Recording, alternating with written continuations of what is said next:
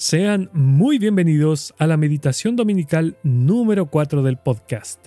En este episodio hablaré sobre la paradoja de la cruz de Cristo. Están escuchando Edificados en Cristo y mi nombre es Alexis.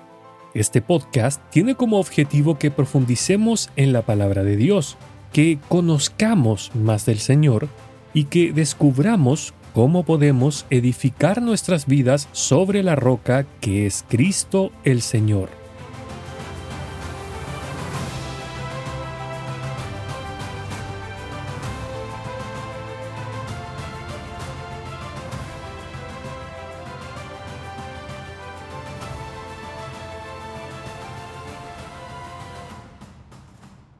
Puede que usted alguna vez se haya preguntado ¿Y qué vio Dios en mí para escogerme y salvarme? La respuesta la hallamos en 1 Corintios capítulo 1, versículos del 26 al 29 que dicen, Pues mirad, hermanos, vuestra vocación, que no sois muchos sabios según la carne, ni muchos poderosos, ni muchos nobles, sino que lo necio del mundo escogió Dios para avergonzar a los sabios, y lo débil del mundo escogió Dios para avergonzar a lo fuerte. Y lo vil del mundo y lo menospreciado escogió Dios, y lo que no es, para deshacer lo que es, a fin de que nadie se jacte en su presencia.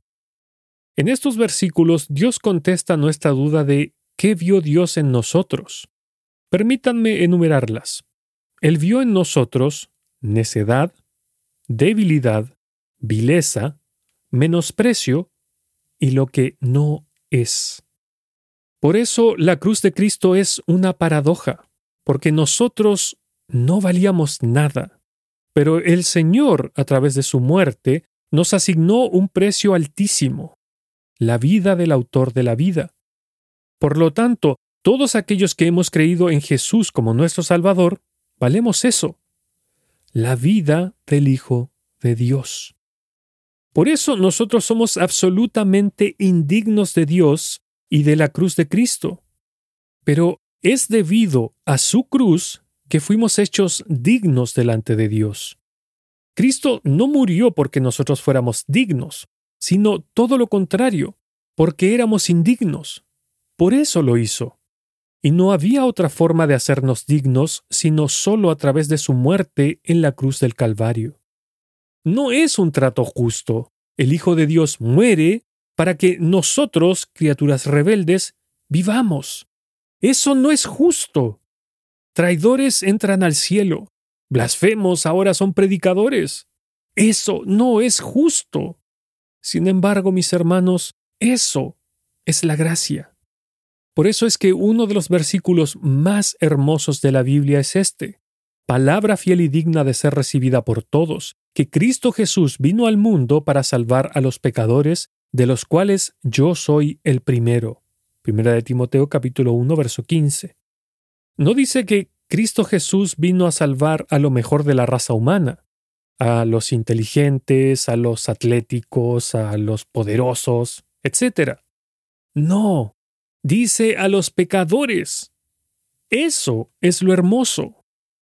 Y precisamente en Romanos 5 Pablo nos vuelve a hablar de la misma idea, porque nos dice, porque Cristo, cuando aún éramos débiles, a su tiempo murió por los impíos. Ciertamente apenas morirá alguno por un justo.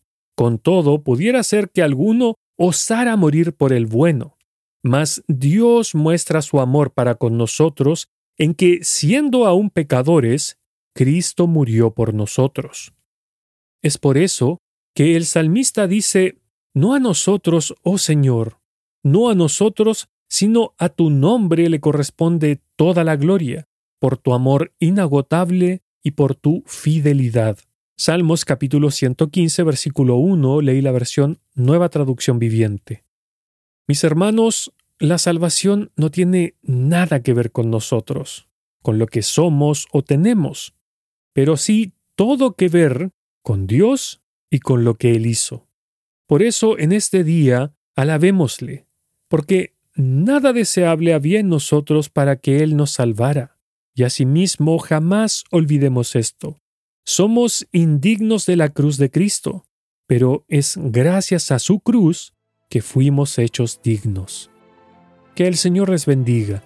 Si desea escuchar otros episodios del podcast, visite el sitio web www.edificadosencristo.net y si desea ponerse en contacto conmigo, lo puede hacer en el apartado de contacto del sitio web o escribiendo directamente a edificadosencristo.net.